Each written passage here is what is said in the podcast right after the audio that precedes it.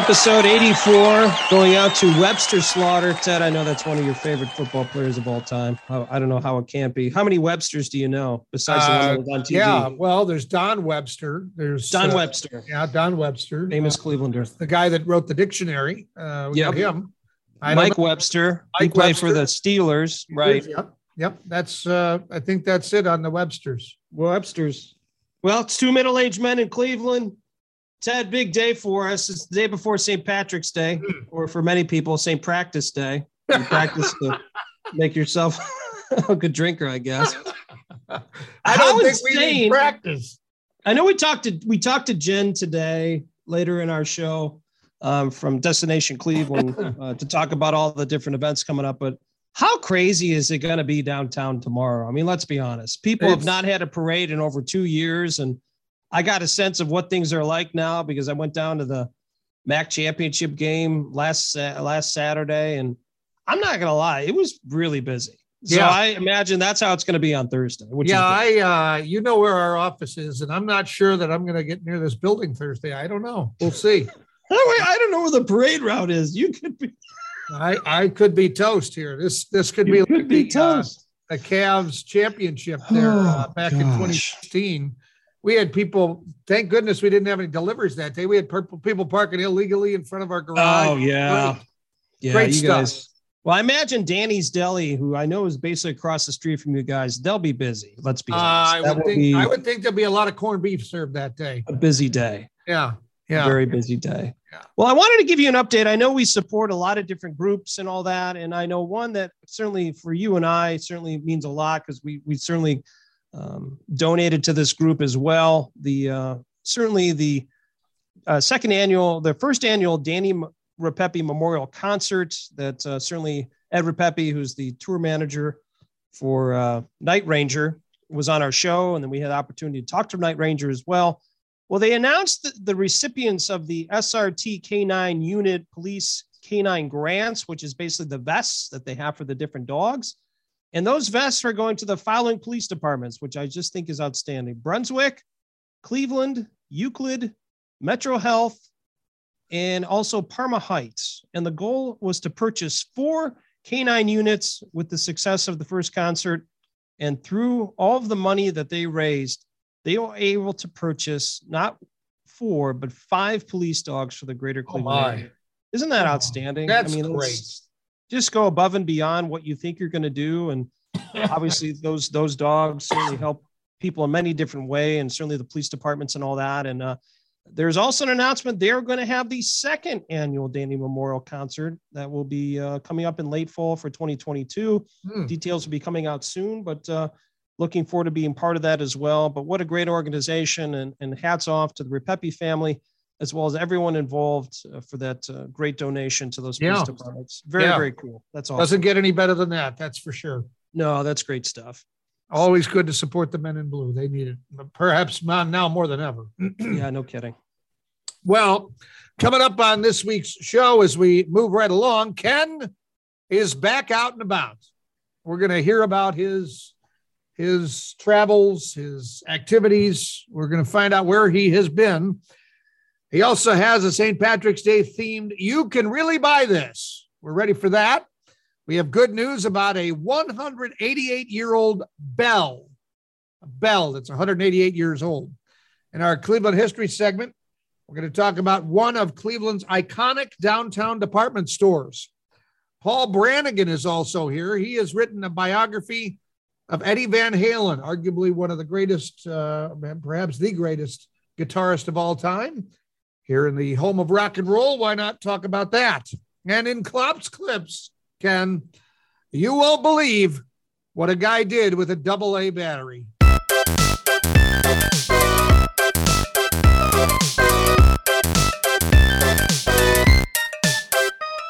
Ted, I think all the segments that I do are your favorite segments, but I think one that really is close to your heart is certainly you can really buy this. And It's- today, It's certainly the most recent.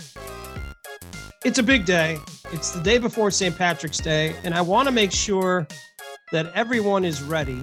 Mhm. Now, the big thing with this holiday is you have to have the right garb. Is that not important? Absolutely. I mean, you need to have the proper hat, the certainly the proper pants, shoes, socks, but I think most importantly in this is a shirt. Not Well- just because I mean obviously people don't want to see me with a shirt off. I look like Chewbacca. but the other thing is that you want to have something that people remember. yeah. Well, So I have come up with a few different t-shirt themes that you can go out and buy right now. And I, I think this will certainly uh, lighten the mood for everybody. And I think they'll certainly remember um, your t-shirt. okay. So, we'll start with the first one. I think this could certainly fall at any point in time, but this shirt says, I wonder if beer thinks about me too.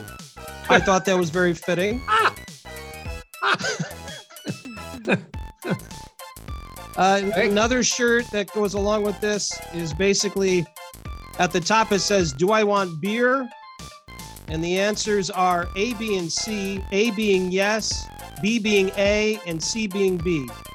yes, do I want beer? okay.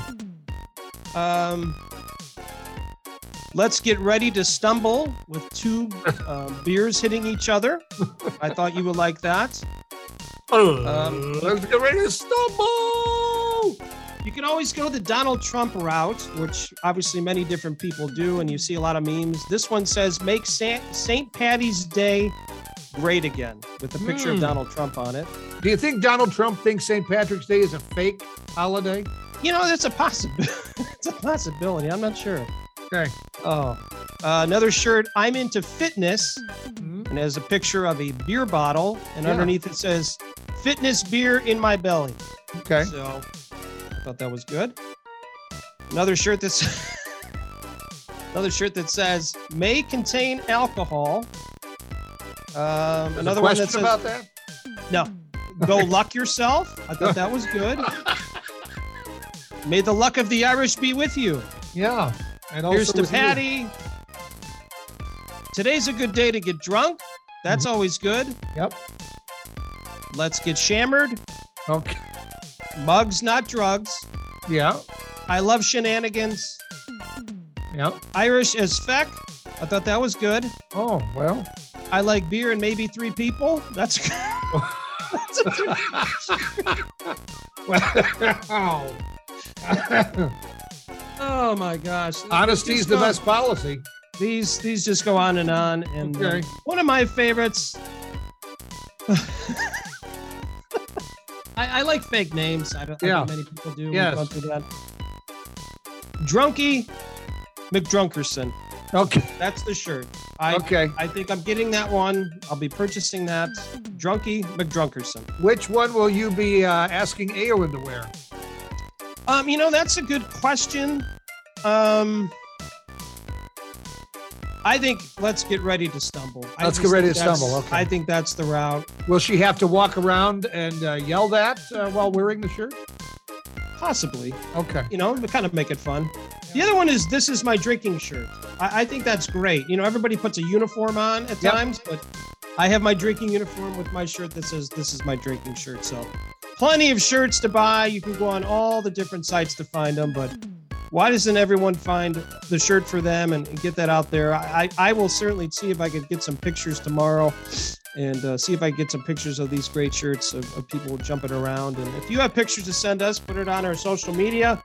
We'll uh, tag our uh, certainly tag our our podcast, and uh, we'll certainly see if we can get some of the best ones up. But uh, let's all be safe on St. Patrick's Day, of Mm. course. That's a big thing. But uh, let's uh, let's all have fun and, and get your shirt, and it's not going to cost you very much.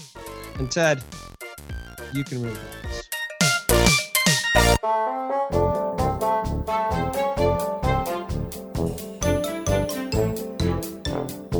It is time for another Cleveland calendar. We let Jen Brasdovich off for uh, a show because she was uh, recovering from her uh, participation in the NBA All Star Slam Dunk competition. I didn't. I didn't see your name there, Jen. Uh, were you one of the? Uh, you were in the preliminaries. Is that what happened? Yeah, I didn't make the cut. I did the the preliminary I rounds, see. but I mean, from the from the feedback I've seen, maybe they could have used me. Okay, there you go. All right. Well, on that note, let's uh, move along here. Uh, let's what's coming up. Well, I know something coming up tomorrow is uh, St. Patrick's Day. You guys, And, just a uh, little a little something stuff. coming up. Yeah. Yeah. So, so if I wanted to have fun in Cleveland on St. Patrick's Day, or um, you know, I'm sure there are some subsequent uh, celebrations because uh, you know you can't just fit it all into one day. So, what do we got? Yeah, I mean, uh, if there's anything Cleveland does right, it's a, a big holiday, right? So uh, tomorrow's St. Patrick's Day. It's going to be a big one because the St. Patrick's Day parade is returning to downtown Cleveland. Yay! First time since 2019. Awesome. Um, so, I mean, it's going to be insane down there. Beautiful weather, uh, first parade in years. Um, it all kicks off at 1:04 p.m. at the intersection of Superior and East 18th Street in downtown Cleveland. Um, it'll go through downtown. Huh? it's going to be great. Great. so- yeah. That's right near our office. I won't be able to get anywhere close to this building. Well, you'll have, Okay. a, you'll have a great view from, from up there. That's what I'll, sure. Okay. yeah so so that's happening one o'clock. Um it'll go until about three o'clock. And then um you know clevelanders we're pretty good at drinking. We're pretty good at um, having some fun. So even if you're not checking out the parade there's a ton of stuff to do in and around cleveland. Um, house of blues is going to have their st patty's day party. That starts at 10 a.m so if you're looking to get downtown but maybe don't want to check out the parade or maybe um, you, you head to the st patty's day party and have a little too much fun at 10 a.m um, that'll be happening all day with live music free admission um, of course, we've got a ton of great Irish pubs here in Cleveland. So um, Flannery's on East 4th Street will have specials, Flatiron over at the Flats, the Harp on the West Side. Um, check out Stone Mad Pub in Gordon Square and Parnell's in uh, Cleveland, House, Cleveland Heights and Playhouse Square. Plenty of options for you. Um, and then uh, if you're if you're wanting to get in the Irish spirit, but maybe looking for a, a little variety, Hofbrau House of all places will be hosting a St. Patrick's Day party. Uh, German German Beer Hall hosting a St. Patrick's Day party, but it should be a good time. Um, and Great Lakes Brewing is going to be hosting an all day event on Thursday as well. Um, so that covers us for Thursday. Now, you're going to go out on Thursday. You need Friday to recover. That's fine. Saturday, you got to get back out there, guys. Big thing happening Saturday Jameson Cleveland St. Patrick's Day run, a 5K run sponsored by Jameson. What could go wrong? Hold it. Hang on a minute here. Wait a minute. So people are going to go out and drink their faces off on Thursday, and then they're going to go running uh, uh, uh, uh, in a uh, somewhat recovered co- condition. Is that the idea here? Yes. Uh, Yes, Okay. exactly. Saturday. Great way to see the city, though. 5K. It starts in the warehouse district. It's going to take you over the Detroit Superior Bridge and it finishes um, in Ohio City. So you go down to Ohio City, turn around, come back to the warehouse district. Finishers will get a t shirt, a medal, a hat. Most importantly, at the finish line, you get a shot of Jameson. So, you know, hair of the I dog love and all of that. There's at Um, least one then- person I know who will be in this race. a great will find a opportunity too to just like hang out, support some of those local bars and restaurants in the warehouse district um, in downtown Cleveland. We should still have some pretty good weather on Saturday, maybe a few rain showers, but um, it, it should be pretty fun. Uh-huh. so those are our St. Patrick's Day events. Now, maybe you're like, I'm not Irish. I don't want to pretend to be Irish. Uh, I'm sick of drinking. I need something else to do. I don't know who you are, but maybe you're saying that uh, the the return this weekend at the IX Center of the Cleveland Boat Show. Yay! oh, cool. Um, Very nice. You know, we're in the 60s this week, so everyone's already looking forward to that great summer weather. And one of the coolest assets that we have here in Cleveland is our great natural assets. So we've got the Cuyahoga River and Lake Erie. Um, and of course, we know people want to get out on the water as soon as the weather gets nice. Um, so you can get a jump start on your summer fun at the IX Center this weekend.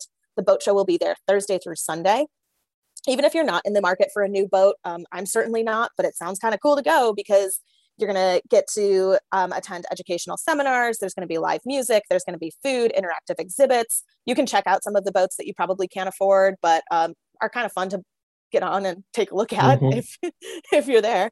Um, and the can't miss superstar of the show, guys, Twiggy the water skiing squirrel will be returning this year. Yes. Oh, that's outstanding. Yes. I know it's a big year, guys. Return of the St. Patrick's Day Parade, return of Twiggy. I mean, what more could we ask for in 2022? 100%. And then, you know, if you're looking for maybe some date night ideas, I've got you guys covered there too. Pretty Woman is at Playhouse Square. Um, that's there through Sunday, March 27th. Tickets still available for all of those showings. It's based on the movie. You know, we all know and love that movie. It's one of my favorite movies, at least. Um, and it's part of the KeyBank Broadway series, and it features music by Bryan Adams. So it's pretty cool. It's um, a really cool show. I've heard really great reviews of it. I'm going to go check it out on Sunday. So um, I'll report back. Um, okay. And then a really cool thing happening at the Renaissance Hotel the Alice Immersive Cocktail Experience. Um, mm. This is a really cool thing if you're looking for like a unique date night idea. Um, it's an immersive cocktail experience. It's 90 minutes long. It's Alice in Wonderland themed. So attendees will create two Wonderland themed cocktails. You get to solve riddles, um, eat some snacks, paint the roses red. I've been assured that no flamingos are hurt in the making of this experience, so you don't have to worry about that part of it. Um, so you can make it a date night, or there are family friendly sessions that you can attend with the kids too, if you've got kids who are Alice in Wonderland fans. Mm. Um, so that's kind of a cool thing. It's a pop up experience happening at the Renaissance. Um, and then also this weekend, the Cavs have home games Friday, Saturday, and Monday. You guys, they're hot. They, you know, I don't know. We're we're up and down now in the the post All Star break, but um, I think they're going to pull it out this year. I think we're going to see a postseason from the Cavs. So great chance to get out there, um, get some tickets, head downtown, check out the Cavs, um, hit up some of our bars and restaurants down there, and um, and cheer on the home team while we wait for the return of baseball. Just about a month away now. So Lots yeah, that's cool a lot. Happening. That is yeah. a lot of stuff going on, and it's so nice to talk about all those, all those things. I had the opportunity, and obviously Ted and I have another segment. It's called "Ken is around town, out and about." And one of the things that I was going to talk about in that segment as well, I went to Rocket Mortgage Fieldhouse this past weekend and went to the uh, MAC Championship with Akron mm-hmm. and Ken, and it was it was loaded up. There was a lot of people there, and the restaurants and bars were really hopping and all that. Obviously, with your position and obviously with uh, Destination Cleveland, all that stuff, it makes it easier to talk about those things when people are out and about. Correct? I mean, let's be exactly. honest. Exactly. Yeah, I mean that's what we like to see. We know once the weather warms up, like that's when we really start to things ramp up downtown. Um, once baseball's back, I mean, it's going to be a madhouse downtown, but it's yeah. awesome to see um, the energy down there for All Star Weekend, the energy down there last weekend for the MAC Championship. Um, I think this weekend, as we're heading into St. Patrick's Day and post St. Patrick's Day, it's just electric downtown. Um, and it's so great to see these businesses um, getting the business back and getting customers in there. And um, we're excited for for what the spring and summer travel months are going to hold here in Cleveland. Now, Jen, I, I don't mean to uh, correct you here, but I believe you left off one item from the St. Patrick's Day uh, group of things going on. I'm just going to share this with you. I downtown at a at a location yet to be disclosed. I'm going to be serving my special St. Patrick's Day Irish bean soup. This is a big oh. deal. Tell me more. Add Tell this to your. There's a very special. Um, I'll put it on uh, our events calendar. Yeah, Let me know. A very special recipe that I don't normally disclose, but I'll share it with you here. You have to take 239 Irish beans for this particular soup. Do you know why? Tell me why. Well, because if you add one more, to be 240. Yeah, this is what I get all the time. This is this is oh. why this is this is why I'm glad you're on with us. So my last, geez, Louise, my last question for you. Obviously, we talked about the events for St. Patrick's Day. A couple things coming up. Obviously, with uh, certainly the Guardians coming up here pretty soon. Any other events to look out for in the next couple months besides these? Yes, absolutely. Just announced yesterday the return of the Juneteenth Freedom Festival. We had the first one last year um, on Mall C. This is going to be happening on June 18th this year. So um, Juneteenth, we know, celebration of um, the end of slavery in America. So it's going to be a really big festival. It was huge last year, so we're excited to see it come back this year. And as we go over the next few months, we'll see um, some of the, the music acts and some of the entertainment that's going to be announced there. Um, so that's coming up. And and like you said, I mean, the Guardians will be here soon, so we're looking forward to baseball season being back. Hit or miss for a little while there, but yeah. um, can't wait to have that back. And and yeah, as we head into that summer um, festival season, we're going to see more announcements coming out. I think um, Cleveland International Film Festival also kicks off in a few weeks too. So um, for the film buffs out there, it's got a new home over at Playhouse Square. So hmm. um, cool thing to check out there too. Awesome. Yeah. All right. How many times you get to tell that joke? That I just shared with you? I know you're you going to tell I, at least once. I'd hate Your to hus- husband's a target, is isn't he? he is, yeah. Yep. Okay. I'm gonna go All test right. it out on him right now. Okay. I'll report right. back. okay. All right. Well, if you if you need me to email you the text, if you didn't get it, let me know. I'll I'm yeah. happy to share. I want to make sure I nailed it. Thanks. Okay. All right. Well, thank you very much, Jen. Thanks, guys.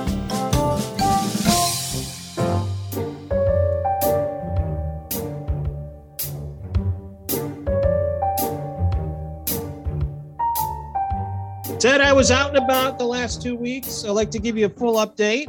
Please. And I think you can give me an update too, because if I'm not mistaken, you were also out and about. Uh, well, that's true. I did did venture out to a couple locations. Yes. Please tell, please, please. we went to a again. Monsters game. Tell me where the heck you went. We Monsters went game. Monsters game. Yeah, we got uh we lucked out and got really good tickets, center ice, about nine rows up. Uh it was fabulous. And um the, the boys uh saw Sully again. Uh, my youngest Oh, son nice. got to bang on the drum that Sully carries around to inspire some chanting. And uh, they were all enamored with the the jumbotron or whatever you call that giant thing in there. I know how Uh, you can't. I mean, I think it's enormous. And they, you know, they kept they were watching the the game on the TV, and I kept saying the game's right in front of you, and they were like, "Yeah, but the TV is is big." And I asked my wife, I said, "Do you think we could put that in our living room?" She said, "It's bigger than our living room." I said, "Oh, okay." Yeah. So, My gosh, so yeah, That's I was, uh, I was, yeah, that's good. yeah. Well, How I also you? went to Rocket Mortgage Field House. I went to the uh, championship game for uh, the MAC tournament. Saw Akron and Kent. There's a lot of people there. I would say at least four thousand. It was pretty cool. Wow. Um, then we had the opportunity. Jeez, it's too much. We we just we went too much. We Ubered down. How about that? When's the last time Ubered you took down. an Uber? Okay. Uber or Lyft? Last time for you. Uh, never. Okay. Well, they're Next time will be the first time. never taken an Uber or Lyft. I've never taken an Uber. really. Yeah. Wow. I- I learned something new today. Okay, yeah, there you go. enough. You are Uber or Lyft. Is that what you're basically saying? Uh, well, sure. We'll go with yeah. That's pretty much for my kids. Yeah, absolutely.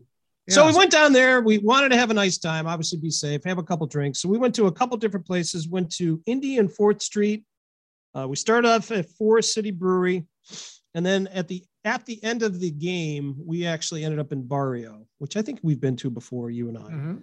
Um, earlier that week, I mean, not be honest, it's a host of different places I've been. Uh, highlights are Buckeye Beer Engine, Sibling, a couple other places.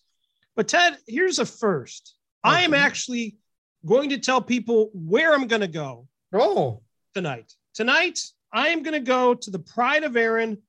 It's on Lorain Avenue in Cleveland. It is the toast of St. Patrick's Day.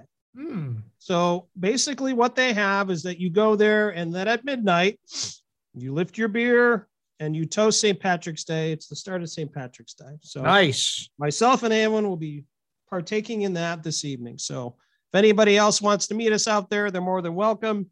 I think we're getting there about 10 and we're going to rock it out to midnight and then I'll pass out. So, cause I got to work, you know, Yeah. that, that certainly gets in the way from, from being out and about, but I will say it was nice to be out and about and see a lot of people. And Yeah. I mean, a lot of people out there all the restaurants and bars that I've been into the last two weeks, all throughout in Brunswick and Westlake and Rocky River and downtown Cleveland and all that, they are busy and it's great to see.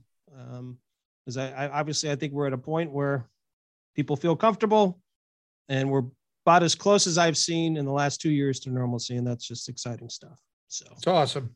very cool. So congrats to all those people that have made it out, to all the restaurants and bars. And once again, everyone be safe on St. Patrick's Day. But I've been out and about, and I'll do it again. blah blah blah Blah blah blah blah blah. blah blah Blah blah. blah blah blah Blah blah blah. blah blah blah.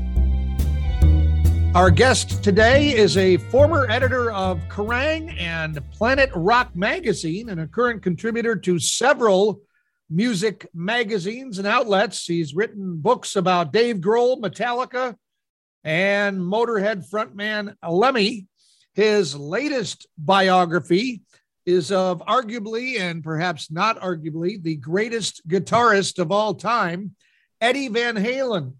The book is called Unchained. Let's talk to the author, Paul Brannigan. Paul, thanks for your time. I find it interesting. You're based in the UK. So how did you did you did you talk to Eddie Van Halen a few times? How did you come up with? Uh, was it just research? How did you uh, put this book together? Um, well, it was a combination of, of, both things. I mean, I did meet Eddie. I met him in 1998. Um, and then I'd spoken to sort of various other people around him over the years, whether that was sort of Sammy Hagar or people who, you know, grew up with him in the sort of California music scene.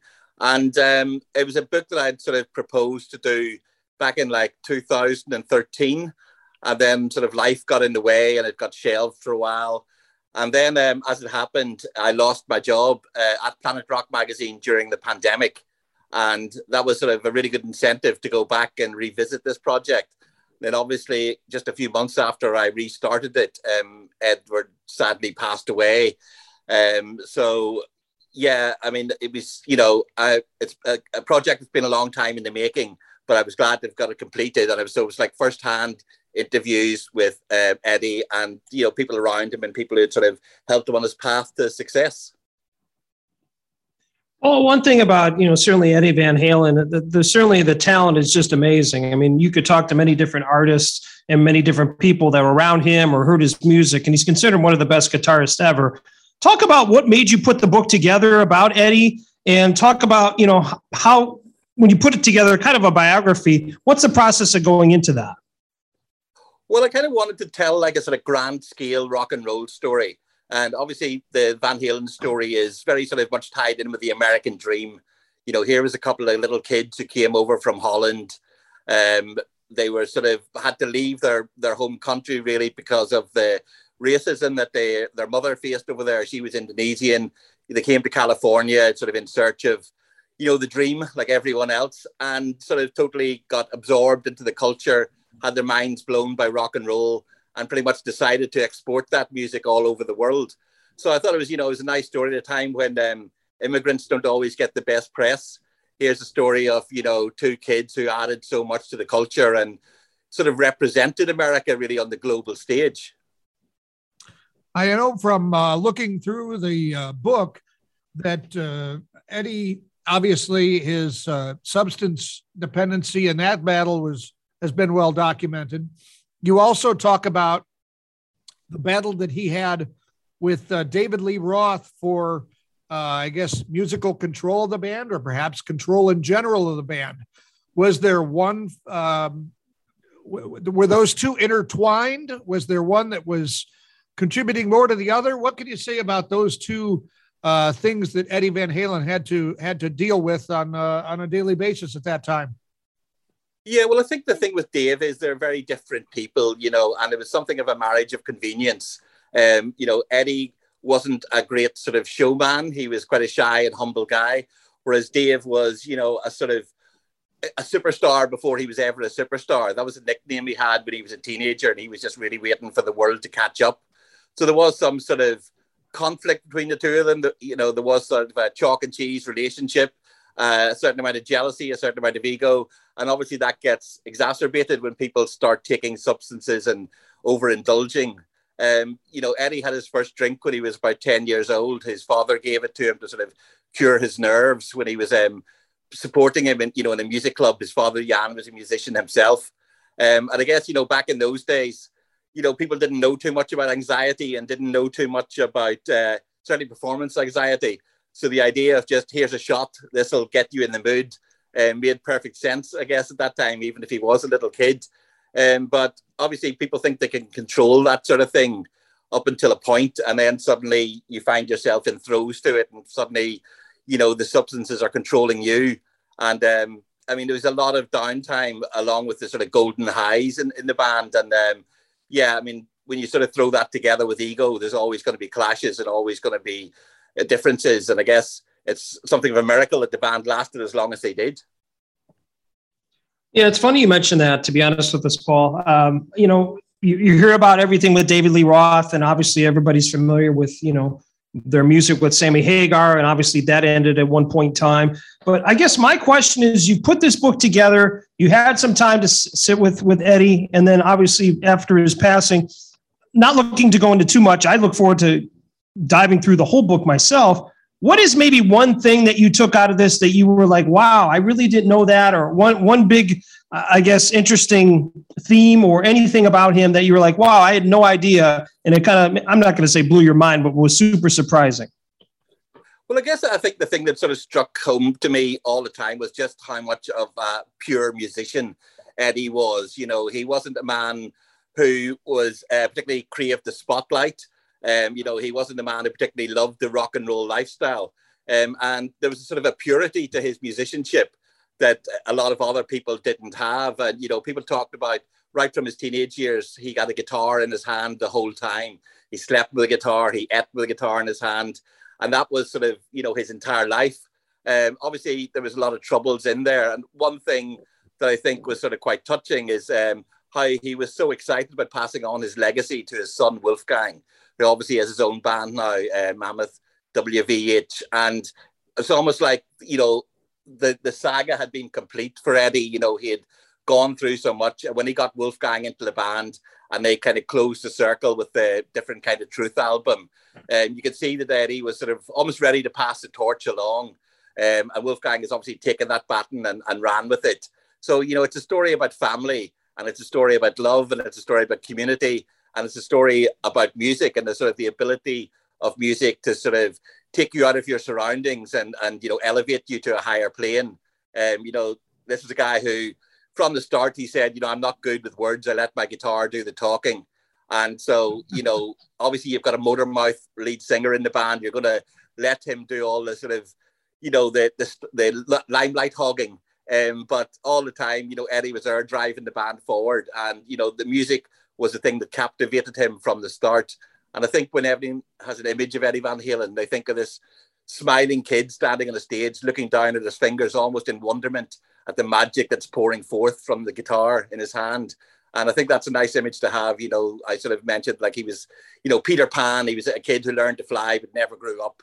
And so, you know, for me, that's the abiding image. And I'm glad that you know, as many troubles as it was in his life, that he got back to sort of peace and contentment and got to see Wolfgang again fly on his own.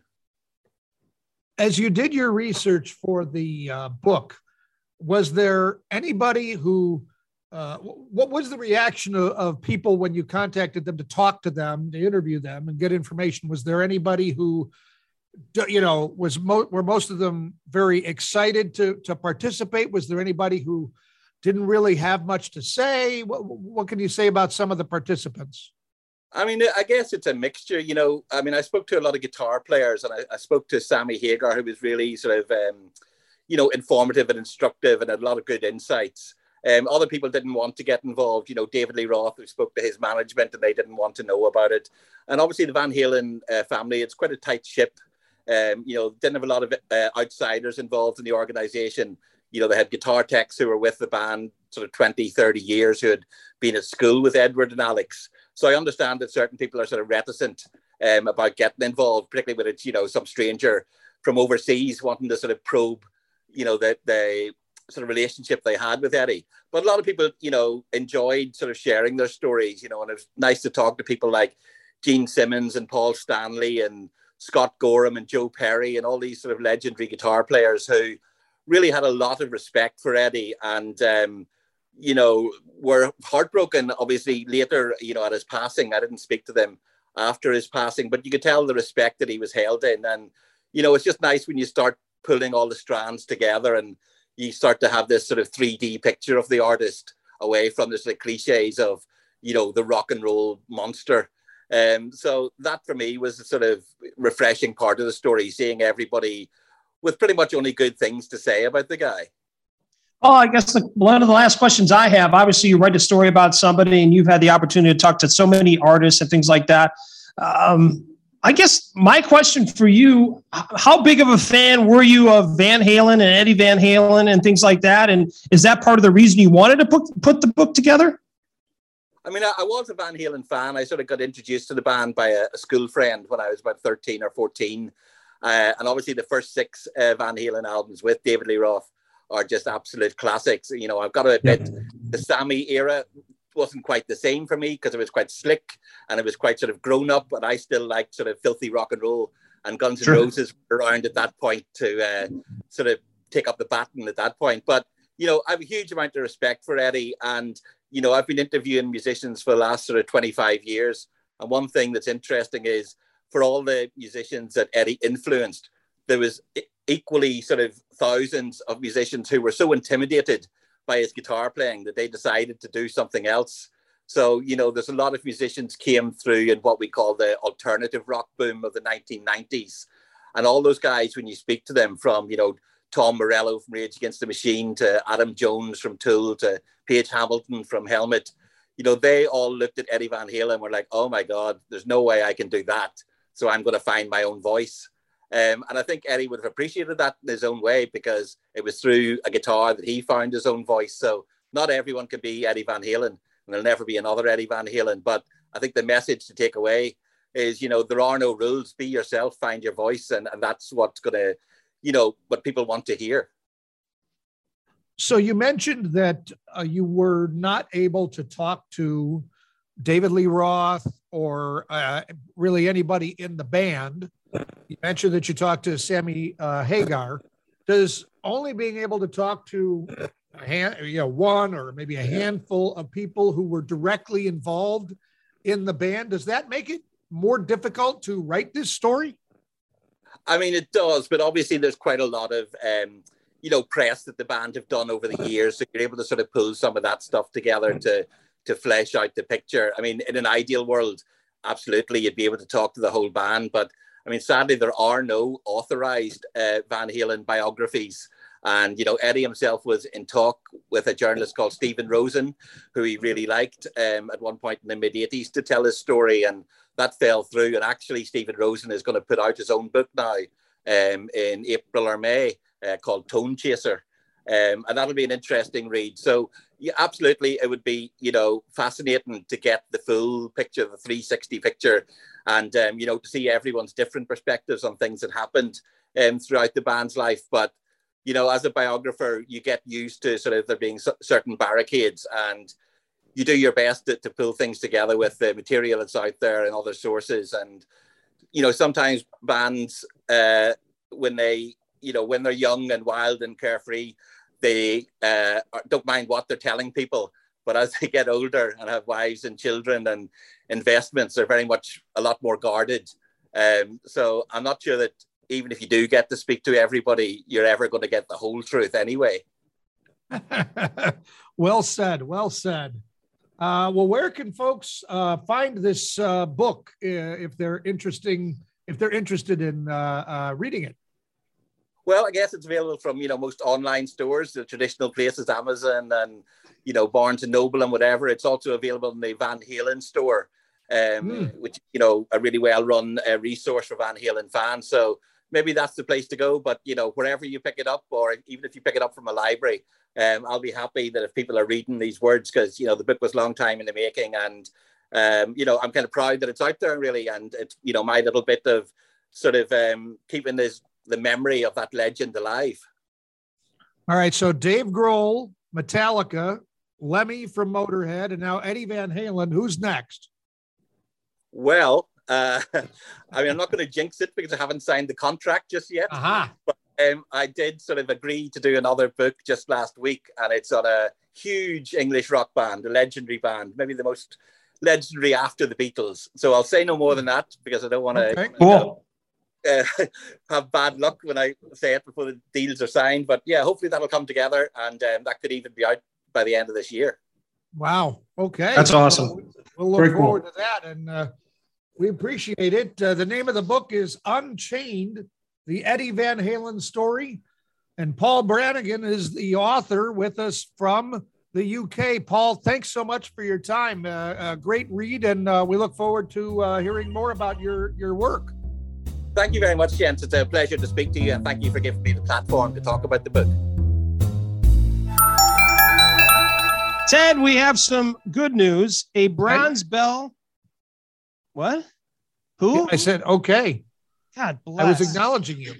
I, am not used to it. That's why I said something.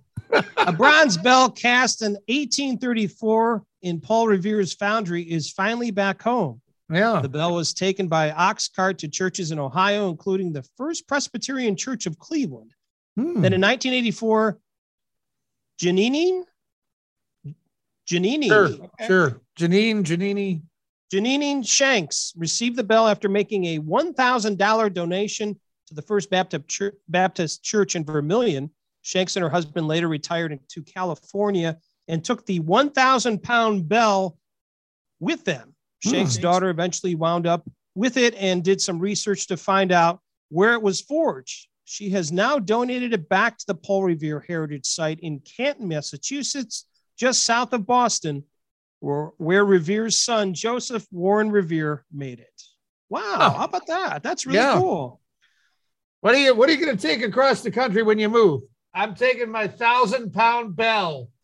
Taking it with me. Yeah, why not? Unbelievable. Now, My have ox you ever- cart. Have you ever ridden in an ox cart? I'm pausing because I want to say yes. Really? Yeah, one point in time. Okay. Yeah, I went to one of those. Obviously, it's not medieval. What is that called? It's another out and about. Yankee Peddler. I think the Yankee Peddler Festival at one point in time, they had ox Okay. carts you can get a ride in. That's that's way back in the day. Okay. Way back. All in the right. day. Excellent. Well, Ted, that was some great news. Cleveland! This is for you! Another history lesson in Cleveland sports history with our expert, which it could only be Mr. Dusty Sloan. Dusty, I have a great topic for us to talk about this week. I know this is a fan favorite of Ted's. So we move to 1961, March 21st. That is when I know he's one of your favorite people. Art Modell purchased the Cleveland Browns for the then record sum of three million nine hundred and twenty-five thousand dollars. A day that will live in infamy. It most certainly will, gentlemen. And the reason why it will is obviously we all know that uh, we didn't have the team for three years because of Mr. Modell. And a lot of people have their opinions on what happened and who's to blame and all that other stuff. But certainly Art Modell and his uh, inability to be a very good businessman certainly is at the top of that list. But yes, he did purchase the Browns in 61. He did fire Paul Brown. He did uh, win a championship in 64, but he didn't do a whole lot besides that. And I know a lot of people give him credit for the television contract and things that we have even to this day. But winning only one championship and firing Paul Brown and moving the team, I think that kind of circumvents all of that. that's uh that's not a resume that uh, anybody in Cleveland would aspire to have. Now, Art Modell, prior to purchasing the Browns, was not involved in pro sports, really, was he? Not to my knowledge. I mean, he didn't re- like like we say, he was a businessman first and foremost, and it it was just amazing that as soon as he took over the team, and I think they were doing him a favor. You you guys remember all the time when during the Bernie days and the winning and everything, and NBC would have a game, and they would all we'd score a touchdown, and they always go to show him in the owner's box. They, no, they don't do that to well, they do it to Jerry Jones now, but I mean, it, that that just seemed very odd to me growing up as a kid having touchdowns scored by the Browns, and you're not focusing on the field, you're focusing on the the uh, owner's box. Yeah, that's certainly that's that is a little bit different. But that that's you know, you got to remember who put those together. And I imagine those guys said, Hey, make sure you show us throughout the game so people remember who we are. I bet you that's how that went. I'm Um, sure he had quite an ego on him. Well, let's be honest, Dusty. To purchase, I don't know if there's any team now, even outside the big three, that you could purchase for three million nine hundred twenty-five thousand dollars. I, if I'm not mistaken, aren't the? I mean, the Browns are worth I don't know, close to what, almost a a billion. almost a billion now. I mean, Yeah, I mean, heck, what am I? You got to think about as a business person. You you buy a team for three million, and I can't even remember what he sold it for. You know, obviously when he moved it and all that kind of stuff. But obviously he got a chunk of change from that. he sure did. And I'll, I'll tell you, even the USFL, Fox buys that for 150 million, so you can't even get that for three, four million anymore. So the times have changed. You can't even get an announcer for that amount of money. I mean, look what Troy Aikman and Joe Buck just signed That's their right. contracts for. That's unbelievable. It's crazy. It's Wow. crazy. Well, uh, Mr. Modell, uh, there's a lot of debate. Should he be in the Hall of Fame? And I know to this point that has not happened You have any thought on that, Dusty? Oh, I do, but we want to keep this family friendly. So uh, my, my, my answer to that question is no. Okay. I think there's many others in the same boat as you. Um, certainly some old Cleveland writers and all that that feel the same way and have not voted for him. He's he's been up a couple times. Is he not? I believe at this point in time, he's had his last opportunity. Has he not? I, I Yeah, think he's I don't know not if he been- could be on the ballot anymore. Yeah, he's not been part of the finalist list for uh, the Hall of Fame for a while. So whatever veterans mechanism they have, he's going to have to go through that route. yeah. Yeah. Oh well. All right. Well, Dusty, a little history on uh arguably the most hated owner in in Cleveland sports history. I don't know. Uh, I think Ted Stepien gives him a run for his money, but I would agree. uh, yeah. All right. Well, thanks, Dusty. Thanks, guys. Cleveland! This is for you! The most trusted name in journalism. Klopp's Clips.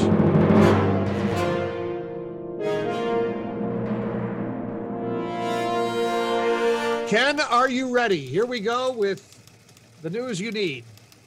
The oil can that the Tin Man used in The Wizard of Oz is going up for auction next week. It's said to be the only original item from the character's costume, and Kruse GWS Auctions expects the oil can to bring in at least $200,000. 200 Wow. grand. Also in this auction, a pair of sunglasses worn by Elvis. They're black with 14 karat gold lightning bolt accents and his initials EP in white gold on the bridge. The aviators should go for about 25 grand. Will you be purchasing or bidding on either of those items? Hmm, I'm going to think about it. Okay. Not sure. I don't know Okay. how. Are you into the Wizard of Oz? Is that your gig? I'm not that into the Wizard of Oz. I mean, I like Yeah, the movie, but I don't need the oil can. I can get an oil can for a lot less down the street. Oil Can Boyd. Yeah, sure. A plant based pet food company offering pet owners six grand to test their product for two months. Part of the test requires the owners to monitor their pet's bowel movements and stool color. Oh boy. No, Six grand to smell Oh. dog poop for two months. no, no. You need Nope. you need six grand that bad. Wow. UK uh, based Omni Pet Food will also give dogs who make the change to the plant based diet for the two months a supply of dog toys and vegan treats. Wow. Um, How bad do you I'm want good. six grand?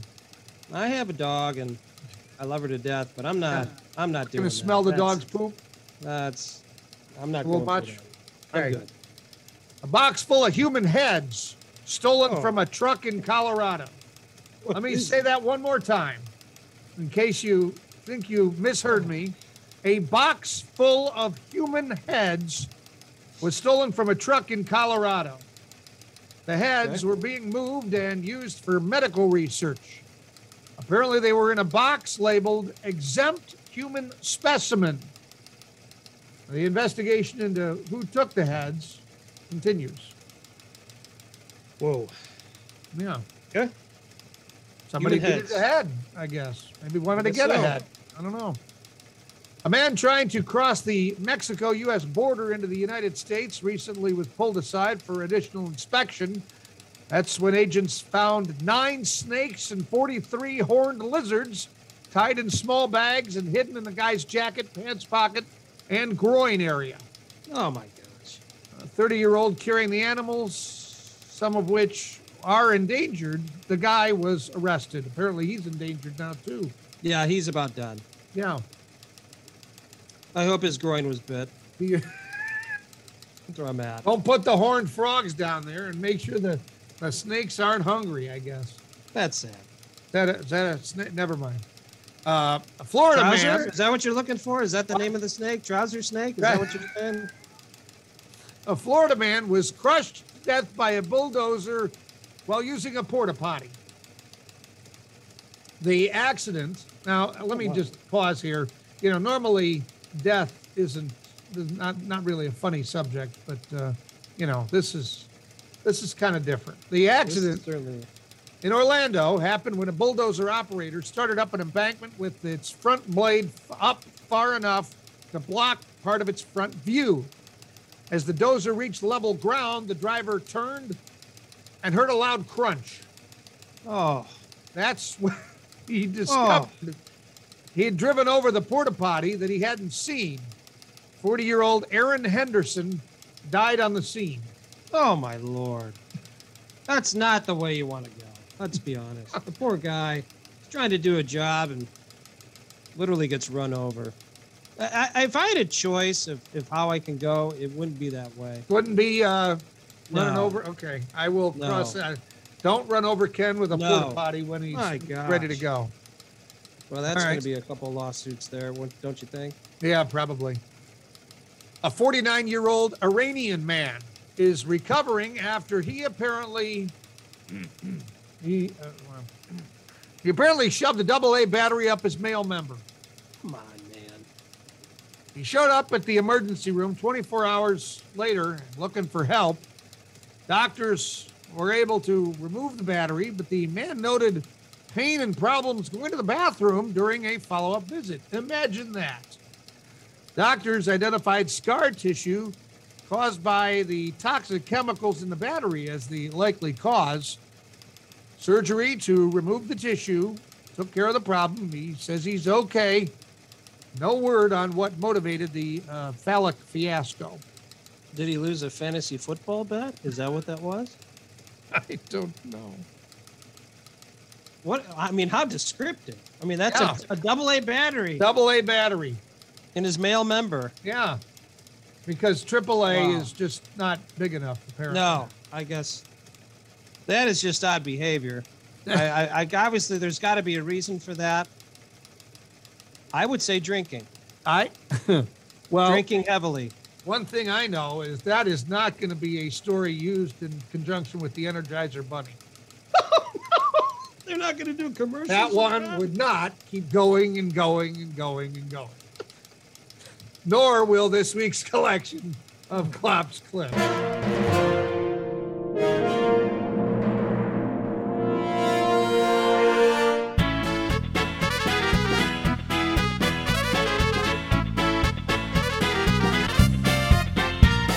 Time for another history lesson involving our uh, fine city of Cleveland. And to give that lesson, our Cleveland historian, John Grabowski, is back with us. And today's topic is the Higbee Building, which now houses the uh, relatively new Jack Casino. But, uh, John, this Higbee Building is steeped in history. And was it originally built as the home of the department store, or did it have another job before then? Well, it was actually built as part of the Cleveland Union Terminal Plan, and the story is the Van Sweringens who had built that uh, basically inveigled the Higbee Company, which was then uh, really out on East 13th Street in Euclid, right across from its main competitor, Halle's, to come back to the west part of Cleveland and set up shop in that building. Uh, that's it's really interesting because Howard and Higbee, the, the origin company, starts in 1860 and it starts on Superior around West Third Street. So it's actually sort of bouncing back and forth down the street. Uh, but it's it's a prime location, and one of the reasons the Vans wanted a department store down there is their Shaker Rapid line went to Shaker Heights, which was the toniest suburb in Cleveland, and so all somebody had to do to get to, to go shopping was get on the Shaker Rapid and went right into Union Terminal and the Union Terminal connected directly to the Higbee building. So it was, you know, a sort of one-stop shopping, if if you will. Um, and you know, that's the building that that's really iconic, not only in in terms of its structure, but in terms of its interior. Uh, but also, it's this, uh, you know, it's the Christmas Story movie as well that that comes out of this. So it has a, a deep part of uh, the, I think, the nostalgia of our 1950s and 1940s Cleveland. Uh, but when you know when Higbee's comes out into this building, you know this is the early 20th century is is the rise of the modern department store. I mean, there were earlier ones in New York, but this is what you see in a department store. It is a store with departments that sell a number of goods. So you no longer need to go to a men's clothier or women's clothier or some other. You can find it all in one place. That's that's the issue. Uh, and probably the most fondly remembered part of the Higbee building is the Silver Grill, which was up on the 10th floor. Now that's still there and it's periodically opened over time. Uh, some of the furniture from the Silver Grill is, is part of the collection of the Western Reserve Historical Society. So, you know, and this gets into a deeper story of department stores in Cleveland. You know, the toniest ones were probably Halle's and Higbee's. Uh, and you know, May Company was a little bit of downscale, you know, and, and there were Bailey's, which is a little further downscale. And if you wanted to really ch- shop cheaply, you went to the basement sales at May Company. I mean, so all of these had their clientele, but you know, all of them in the Christmas season in particular uh, decorated their windows, and so that's the nostalgia memory. The, the you know the irony for this now is that it is a casino. You know, Higbee's was you know in part bought by Dillard's uh, and also DeBartolo was there, and um, they actually was sold to Dillard's in 1987. And by this time, Higbee's had moved out to the suburbs. Uh, there were six suburban stores, and eventually that grew to 14 stores in northeastern Ohio. And the whole system was rebranded as Dillard's in 1992. And the whole and the main store closed in 2002. And that was a real hit to downtown. Yep. The main company as well. Uh, and it becomes a casino, Horseshoe Casino in 2012, which gets rebranded as the Jack Casino. And I always say this when I talk about Cleveland's Public Square, which is our symbol of a New England city. Uh, New Englanders were very, very uh, askance about gambling. And so the irony is that we have a, a, sort of New England style public square with a church on one side and a casino on the other. And I think that would have some of the founders of Cleveland rolling over in their graves right now. I would agree with that. John, it's so funny you mentioned about the Christmas story because the Higbee building, I didn't spend a lot of time there. I was there at one point in time, but when you watch that story, you can see, you know, obviously even with the Jack Casino now, you can see the, the you know, certainly the all the different uh, layouts and things like that. To your knowledge, John, I'm not sure if you're going to know this when they were converting everything to the Jack Casino, were they trying to keep things kind of similar to what they did with the Higbee building, or the design they came up with? They said, "Well, this is the best we can do," and all that. What what what do you know? I'm not certain, but I, th- I think there's a lot of the ambiance of the old building that is still there. You know, the fact that the grill, I think, still is available for rental, uh, sort of indicates that. I mean, if you if you own a big part of local nostalgia that still has marketability I don't think you do away with it. And, and it is, of course, a landmark structure in its own right as well. You know, my, yeah. my, my story about the Higbee building was oh, when I was young, I found that I think it was on one of the floors, there was a direct access to Cleveland Union Terminal. So you, you could walk into the terminal. And what I and a good friend would do is we'd walk into the terminal, we'd get on the staircase and walk up to the observation deck. Wow. We couldn't get in because the deck, the deck door was alarmed, but yeah, it's so it's all part of this Van Sweringen empire, which is just unbelievable. Mm-hmm, mm-hmm, sure. Well, I I I know my one of my two of my biggest memories of the Higbee building are walking in on that first floor where all the cosmetics counters were, and that ceiling just seemed like it was in the sky. Yeah. It was just gig, gig huge.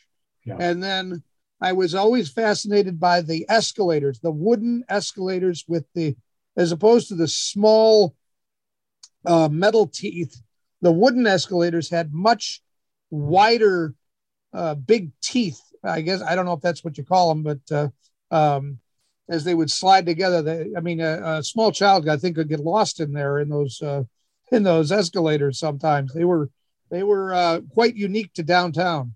Yeah, yeah, you you know, there, there at one time elevators were served by elevator operators too. So. Mm-hmm. Yeah, I, I, I know uh, sometimes you get in an elevator and there'll be a lot of people, and you'll say, "Oh, third, you know, third floor men's men's furnishings, uh, men's clothes, things like that." Yeah. And uh, young people now have they look at you like, well, if they, if they look up from their cell phones, they have no idea what you're talking about. but uh, well, good stuff, John. Thanks for uh, enlightening us with uh, additional knowledge on uh, one of the iconic buildings in downtown Cleveland, the Higbee Building. We appreciate it. My pleasure.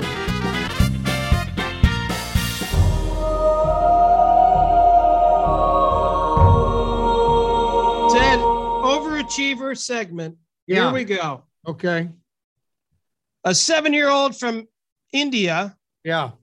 has a bro has broken a Guinness World Record, unbelievable, by identifying 60 DC Comics characters from photos in one minute. Huh. Wow. One That's pretty character a impressive. second. Yeah. It's impressive. The previous high watermark was 52 ID'd in a minute. Okay. Congratulations. Seven years old. Yeah, That's pretty yeah. impressive. I mean, I, I want to hear know him do it. That would just Iron Man, Superman, Yeah. Batman. Well, I didn't know there were even- 60 DC comic characters. I didn't know to be honest with you. Yeah, I didn't know that either. Well, we have another one. This, Oh. this segment is just getting bigger and bigger. There's a mountain climber from Seattle who also owns a new world record. This one is for hosting the world's highest tea party. Oh, Andrew Hughes and his team had the hot beverages and some Girl Scout cookies at 21,312 feet above sea level at the summit of Mount Everest. huh.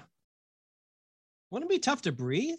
So it seems like a long way to go just for a little tea party. You have to wear like a special oxygen mask. I don't know. I don't know. Then I don't I even probably- know how you eat the cookies. I, I probably would need an oxygen mask. And then you, your tea would be cold, would it not? Probably. Yeah. I don't know. That's impressive. Well, so uh, uh, identifying DC Comics characters and having a high tea party. Just some overachievers.